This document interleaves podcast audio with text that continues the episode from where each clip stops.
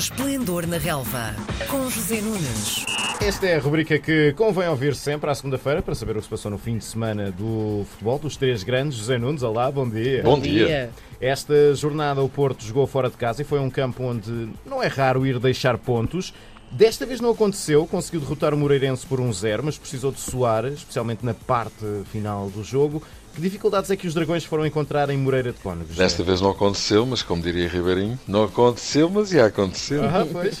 Sim, foi um jogo muito difícil, muito apostado, uma vitória até feliz da equipa de Sérgio Conceição, que sentiu muitas dificuldades frente ao Moreirense, muito combativo e muito competente.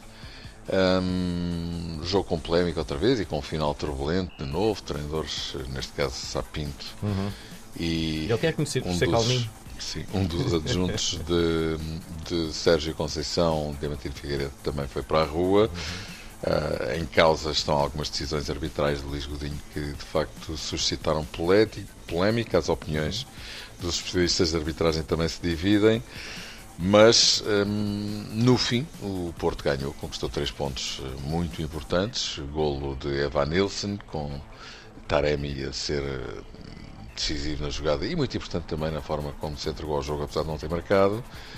Hum, Pode-se dizer, talvez, que o Moreirense terá, terá justificado eventualmente outro resultado, mas isso em futebol não existe, como sabemos. O Porto marcou um, o Moreirense não marcou, e sendo assim, o Porto mantém os seis pontos de avanço sobre o Sporting, que entretanto também ganhou. Ah, achas que, ah, uma vez que este jogo do Moreirense teve de ser jogado até, até à última, o esforço adicional pode ter impacto negativo na segunda mão do playoff da Liga Europa contra a Lazio na quinta-feira?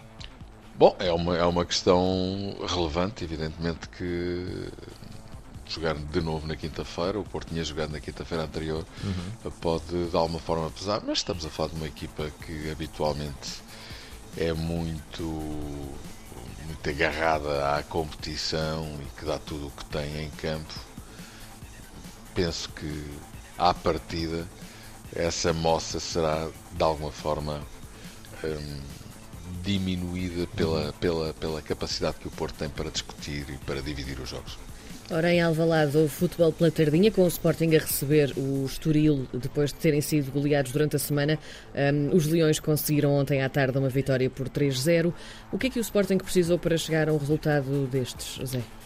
Bom, eh, o jogo não foi fácil, é preciso dizer. O Estoril eh, criou muitas dificuldades ao Sporting, até ao momento em que Pote, regressando aos golos, depois de muito tempo de ausência, a 5 minutos de intervalo, adiantou a equipa do Sporting no marcador, também com hum, a gentil hum, colaboração de Daniel Figueira, que largou uma bola que não devia ter largado, e estou a falar do guarda-redes do Estoril. Um, o Sporting vai para o intervalo eh, em vantagem. Na segunda parte acontece a expulsão de Raul Silva, central brasileiro que hum, veio de Braga nesta abertura do mercado.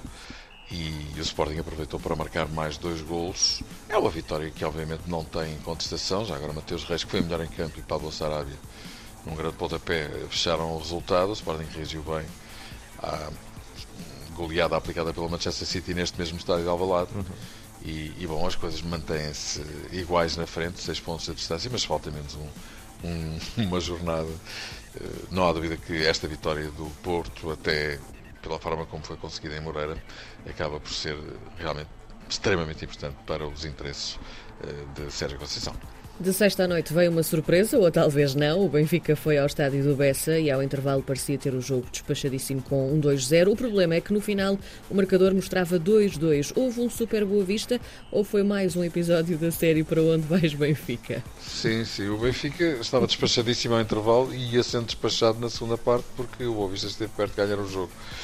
Olha, eh, eu acho que é um cocktail de tudo aquilo que acabaste de dizer. que, hum, porque, de facto, este Benfica, não refiro apenas a este Benfica, ou, ou por outro, ou por outra, é este Benfica, há dois anos e meio esta parte, hum, é realmente uma equipa hum, com uma bipolaridade de rendimento absolutamente incrível, mesmo no mesmo jogo. Hum, as exibições do Benfica chegam, eh, enfim, a, a ter as quatro estações, parece que estamos em Bruxelas, não é? Mas, na verdade, aquilo que se viu mais uma vez foi uma, uma equipa do Benfica com, com, com extremas dificuldades, se calhar até do ponto de vista físico, mas a questão anímica é que é absolutamente fundamental. Hum, na segunda parte, parecia outra equipa a quem tinham vestido as mesmas camisolas, de facto.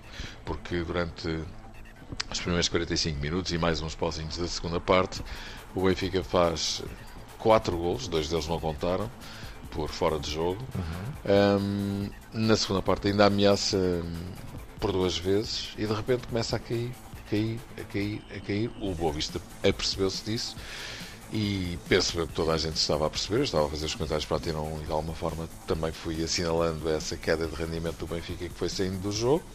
Quando acontece o gol do Boa Vista, cá está. Quando acontece uma contrariedade da equipa do Benfica, ela desaparece literalmente. E foi isso que aconteceu. O Boa Vista faz um empate e, enfim, não ficou longe de ganhar o jogo. Se, se a partida demora mais uns minutos, nunca saberemos, mas isso poderia muito bem acontecer. Portanto, é mais um resultado negativo para o Benfica mais dois pontos perdidos para Nelson Veríssimo. Uhum. O Benfica regressa a seis pontos de distância para o Sporting e 12 para o Porto. Recordo mais uma vez que quando Nelson Veríssimo tomou conta da equipa, o Benfica estava a 4 pontos das duas equipas que vão na frente e viu o Braga aproximar-se, porque o Braga ganhou nesta jornada. Por isso, hum, digamos que o momento é extremamente delicado, mais ou menos sabendo que o Benfica vai jogar com o Ajax, uhum. Que é uma das equipas que mais golos marcam e das que menos sofrem no futebol europeu. Já ganhou por 5 a 1 em Alvalade, a equipa holandesa, como sabemos, e por isso vamos ver o que é que se vai passar neste Benfica Ajax, onde realmente as coisas são uh, complicadas, porque o Benfica vai entrar num jogo de risco, vamos ver, da maneira que a equipa está, como é que ela vai reagir. No entanto, fecho esta minha intervenção uhum. dizendo que o Benfica, na Liga dos Campeões, apesar de tudo, cons conseguiu os seus melhores momentos da temporada, o que demonstra várias coisas. Em primeiro lugar, que tem bons jogadores, toda a gente o sabe, e em segundo lugar que a montra da Liga dos Campeões, pelos vistos, motiva hum. mais a equipa do que as competições internas. Uma última opção, ou se calhar são todas, é que um, o facto do Benfica ter derrapado pontualmente, de alguma forma, tirou total confiança à equipa no campeonato e as coisas estão como estão. Vamos ver o que é que se vai passar na próxima quarta-feira. Vamos sim, então, José Nunes, bom resto de semana para ti. Muito obrigado por vocês também. Até para a semana. Boa semana. Às segundas-feiras, José Nunes comenta a jornada desportiva. Esplendor na Relva, às 10h30 da manhã, na RDP Internacional.